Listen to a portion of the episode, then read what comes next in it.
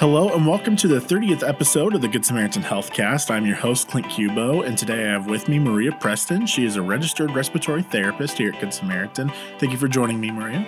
Thank you for having me, Clint. Yeah, so could you just take some time and introduce yourself, give us a little background? Sure. Uh, I've worked here at Good Samaritan for almost eight years, which doesn't seem possible, but it is.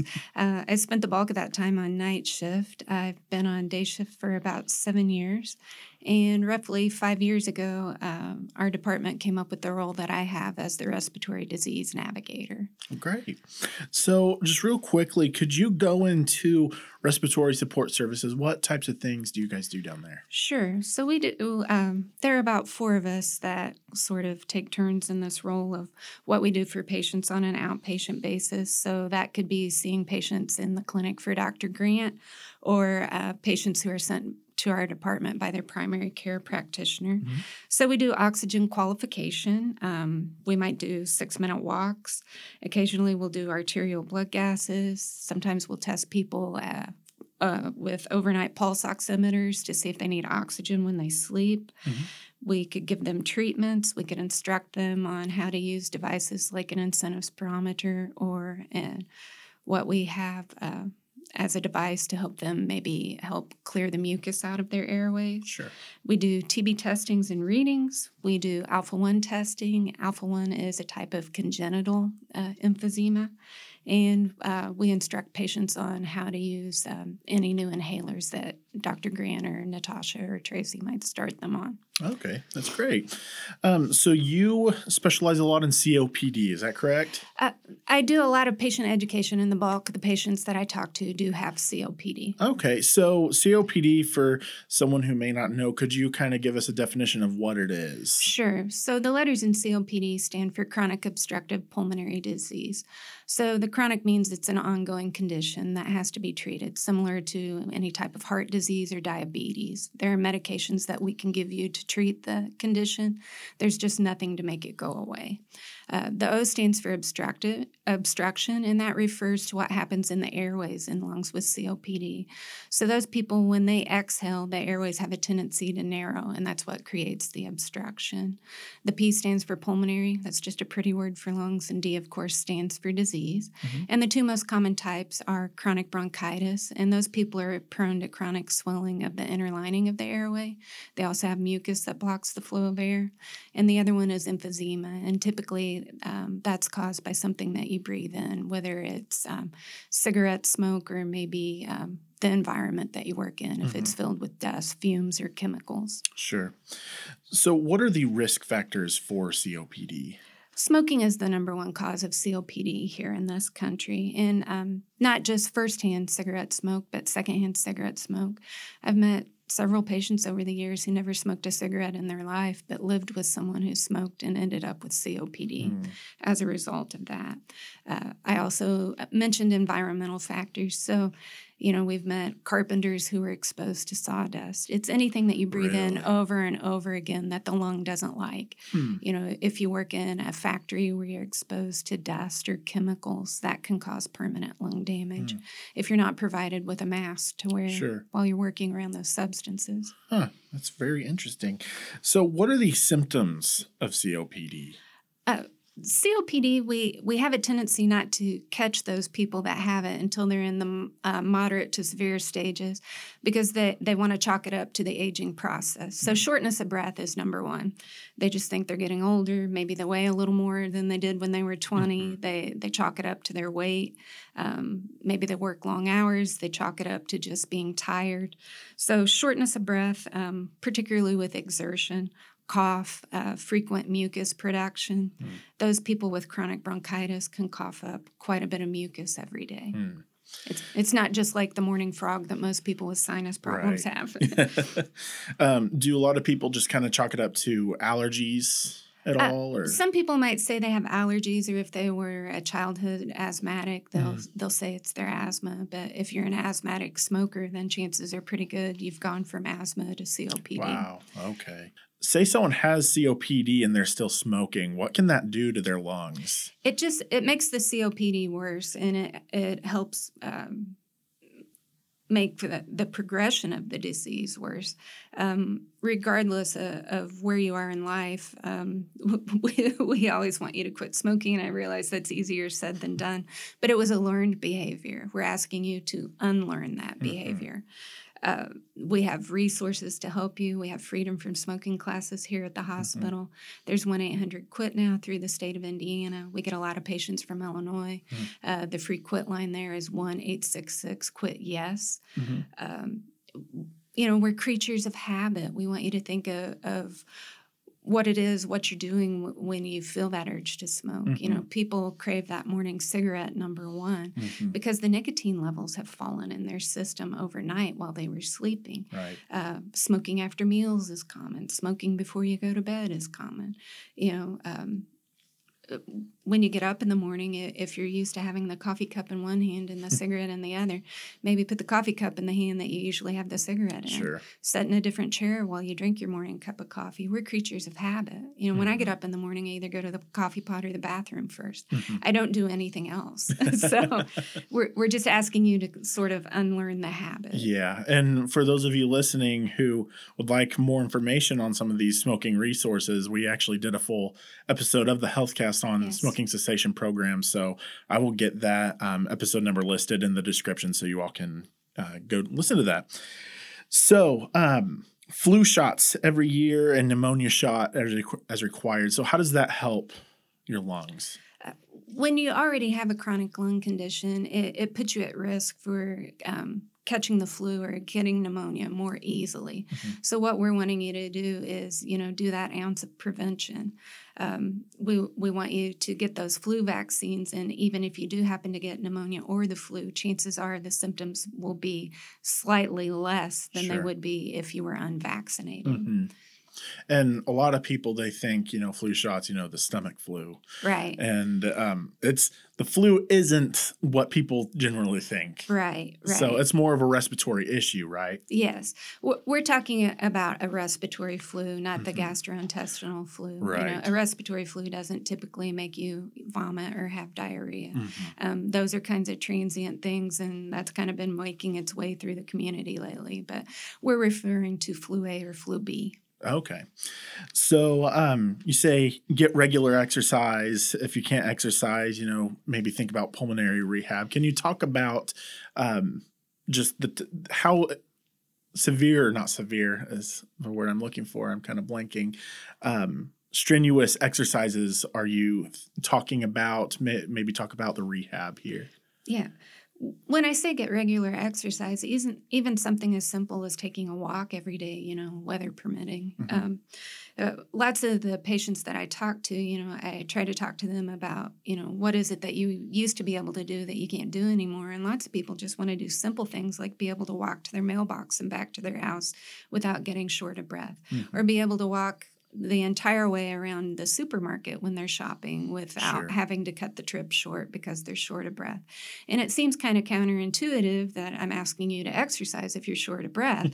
um, but we in pulmonary rehab, we start out slow. Um, we had a, a, lady that was encouraging other people in pulmonary rehab. She would tell them, you know, when I got here, I could only walk two minutes on the treadmill at a very slow speed. Now I'm up to 20 minutes wow.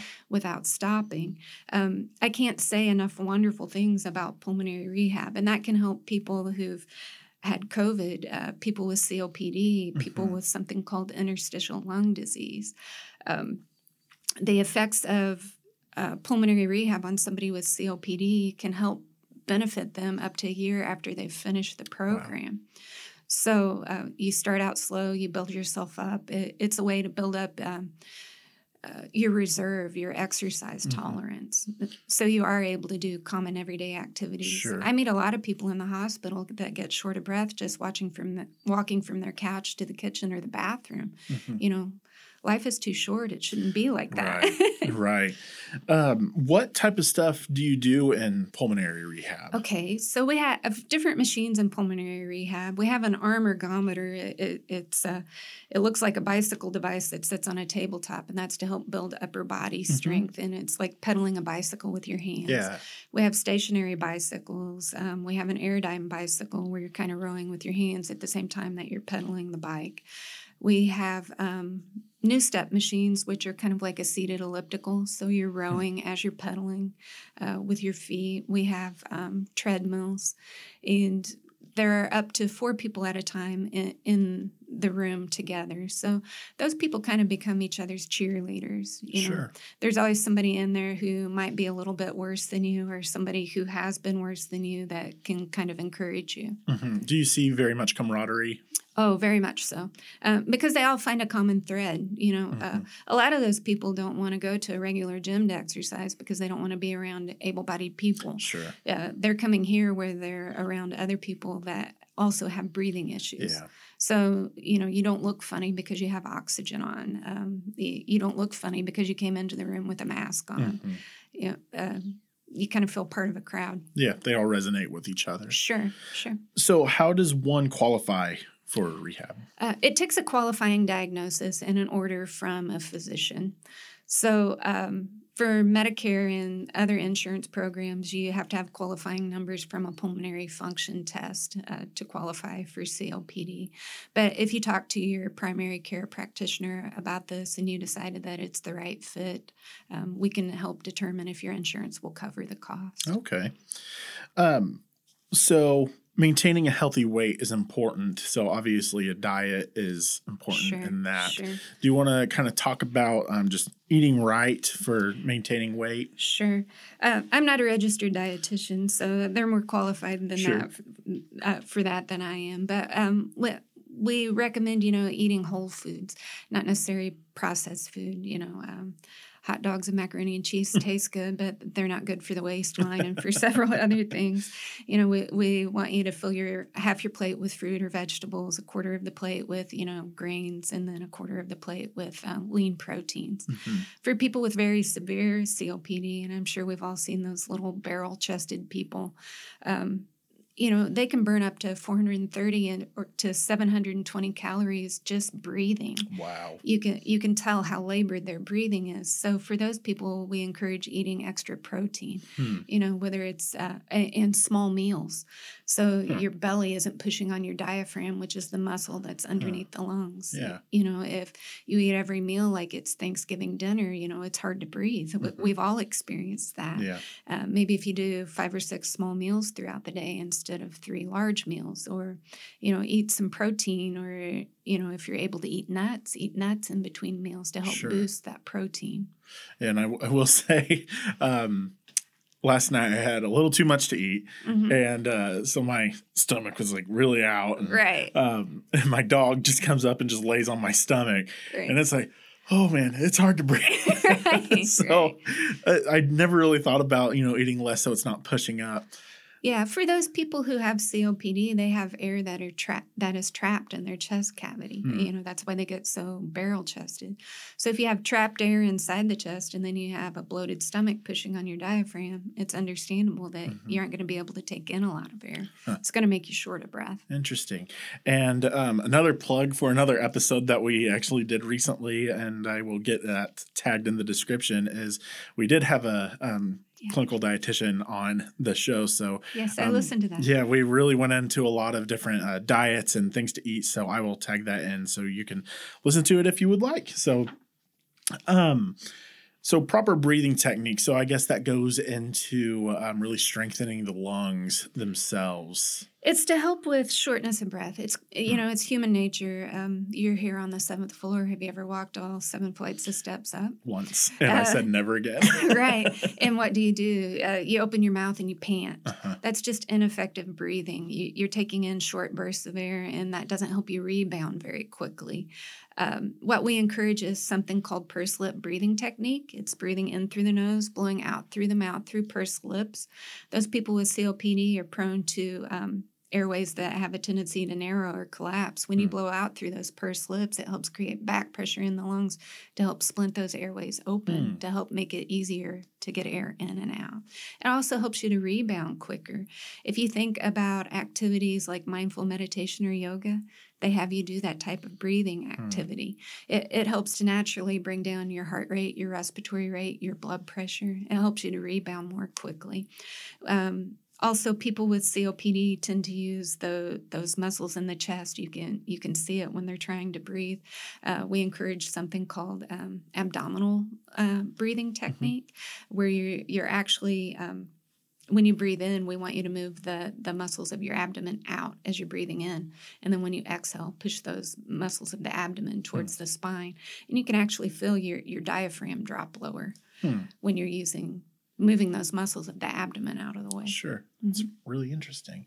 Um, so, uh, are there any other just uh, breathing techniques that someone may think, you know, maybe I have COPD and maybe I want to try out some breathing techniques to help me out a little bit? Uh, really those are the two main types that mm-hmm. we try. Um, we really encourage that pursed lip breathing technique. Sure. that's what we encourage everybody in our pulmonary rehab to do. Mm-hmm. you know just when you for those people who are short of breath um, walking from point a to point b in your house um, stop if you need to along the way. Uh, but you know sit down or or lean against something so, you know to help support your weight and, and breathe in through your nose blow out through your mouth. Don't pant. Sure. Um so, early warning signs for lung infections and exacerbations. Can you go into that a little bit? What to look for? Sure. So, for those people with COPD, we give them something called our COPD stoplight. And for the yellow zone, those are the signs and symptoms that we want people to pay attention to and get in touch with their doctor if they're having problems. So, if you're short of breath at home and you've tried that pursed lip breathing technique, if you've been using your daily medicines for breathing, maybe you used your rescue medicine for breathing, you've done everything you can for yourself at home. You mm-hmm. need more help. Um, we want people to pay attention to their cough. You know, is the mucus thicker? Um, is it changing in color? Typically, yellow or green is a sign of infection. So, uh, the earlier that your physician can help you get over that infection, then the less likely you are to develop bronchitis or pneumonia on top of whatever lung issue you might already have. Okay. Um, let's talk about medications. Um, so you say some medications can help people with COPD. So what kind of medications are there? How do they help? Um, we have short acting drugs and long acting drugs. Typically, your physician will um, prescribe some type of long acting drug that he wants you to use either once a day. Some of the medications are used twice a day, and then maybe a drug for rescue. It seems like sometimes people get those kind of confused. Uh, they'll either use all of them when they think they need them, or mm-hmm. you know, uh, maybe aren't using those maintenance drugs twice a day. If you use those maintenance drugs for COPD, it will actually help slow the progress of the disease and can help prolong your life. Hmm. Very interesting. Um, and uh, oxygen is prescribed as well, correct? Correct. Uh, you have to have a qualifying number. Um, so when those people come in that we qualify for oxygen, um, we use a pulse oximeter. Most mm-hmm. people are familiar with those. You know, the nurse will put it on your finger when you mm. go to see the doctor. It gives them the heart rate and, sure. and the oxygen level. 88% is a qualifying number for oxygen. Hmm. So when we do oxygen qualification, we'll check that oxygen level at rest to see if you need oxygen at rest, and then we'll walk you and see if you need oxygen when you walk. Okay. And more about oxygen that um, I'm a little curious about. So, how is it, you know, that you have the oxygen tanks and it typically goes in their nose, right? Right. Um, how are their bodies not absorbing the oxygen just through breathing alone? It's it's not necessarily um, that oxygen that we give you is supplemental. Mm-hmm. So, you know, you're, you're getting what your body is making on its own. But when your oxygen level is low, it's not hard on the lungs, it's hard on the heart. The heart beats faster to try to get more oxygen to all the tissues in your body. Mm-hmm. So, you might need that little boost just to keep that the oxygen level where it needs to be. And how does for those people with COPD, they uh, if you think of the lungs as an upside down tree, um, with the windpipe or the trachea being the tree trunk, uh-huh. as those airways branch out, they get smaller, just like in a tree. So uh, where you'd have a twig in a tree, at the end of those twigs, we have leaves. Mm-hmm. In the lungs, we have little air sacs called alveoli when you smoke, that's what's damaged in the lungs hmm. is those alveoli, and that's where the gas exchange takes place. Uh, okay. There is a honeycomb membrane in the, that alveoli, and that's um, a very thin membrane. So that's where your blood drops off carbon dioxide and picks up oxygen. Uh-huh. Then when we breathe, we exhale that carbon dioxide. Okay. All right, that and that answered my next question. So okay. that was awesome. that was a great answer. So, um, so see your doctor on a regular basis. When should you decide? You know, I'm having difficulties breathing. When is that moment when they need to see their doctor? Uh, well, what we just what I described earlier. You know, if you're short of breath, you try that pursed lip breathing technique. If you have medicines that you use at home and you're still short of breath, you've done everything you can for yourself at mm-hmm. home. Uh, that's when you need to reach out to your doctor. Uh, you know, maybe they know that flu is going around, or you know, they they might think you have a bronchitis or pneumonia. Maybe they want to see you. Maybe there's something they're willing to prescribe over the phone or have mm-hmm. have some suggestions for you. Uh, the important thing is, you know, a lot of people um, you know, with a doctor. I took my mom to see her doctor yesterday. She mm-hmm. she has an appointment every three months, and that's just a wellness checkup. You know, sure. uh, just to take a peek under the hood. Uh, mm-hmm. She orders labs just to make sure everything's going okay. We just want to encourage people that if you have a regular standing appointment with your doctor, don't go because you're feeling well go go anyway you know right. uh, maybe there are other issues that that the physician might uh, have or you know they they want to keep a check uh, you mm-hmm. know the, the point is they're trying to keep you healthy. Mm-hmm. right. and, and that's those regular appointments are part of that. Right. Okay um, is there anything else that you would like to mention that we didn't talk about before we close out here um, uh, one more thing about the oxygen that I want to touch on. Yeah. Um, it's a drug. It, it's prescribed. Mm-hmm. You know, everybody sees those people on TV with those Inogens and the, they're lightweight and they're battery operated and blah, blah, blah. Don't just order one of those because you think you need oxygen. I encourage you to talk to your physician. You know, uh, you, you need that prescription for oxygen. There is such a thing as too much of a good thing, and mm-hmm. there is such a thing as having too much oxygen. Okay. And what can too much oxygen do? Uh, it, uh, Dr. Watson used to uh, preach about the, the free radicals on ICU. It can actually do damage to the lungs. It can huh. burn the lungs. Really? Yes, high doses of oxygen for too long. Huh. And uh, you see athletes and stuff. I mean, they'll have oxygen masks mm-hmm. on their faces on the sidelines and stuff. Is can that damage? Uh, probably not because they're not going to sit there the rest of the game with that oxygen sure. mask on. But uh, you know, just because you see an athlete do it on TV doesn't right. mean you should do it at home. and that's the case a lot. right, right. so, well, all right. Well, that was a lot of great information. I want to thank you again for joining me today and. Uh, Thanks for about. this time and letting me share the information. Um, I also want to encourage people, you know, if you're going to look something up online uh, about your lungs, uh-huh. please uh-huh. go to a reputable site. um, the COPD Foundation was founded by a man that had the alpha 1 antitrypsin deficiency, which is the congenital form of hmm. emphysema. He, he founded the COPD Foundation, and you can find that site at www.copdfoundation.org or go to the American Lung Association mm-hmm. website, uh, www.lung.org. Mm-hmm. You know, don't just um, take the advice of somebody you saw on TikTok or right. you know any other type of social media. Yeah, I mean, you can find any source online to back up Yes, whatever, whatever you're thinking.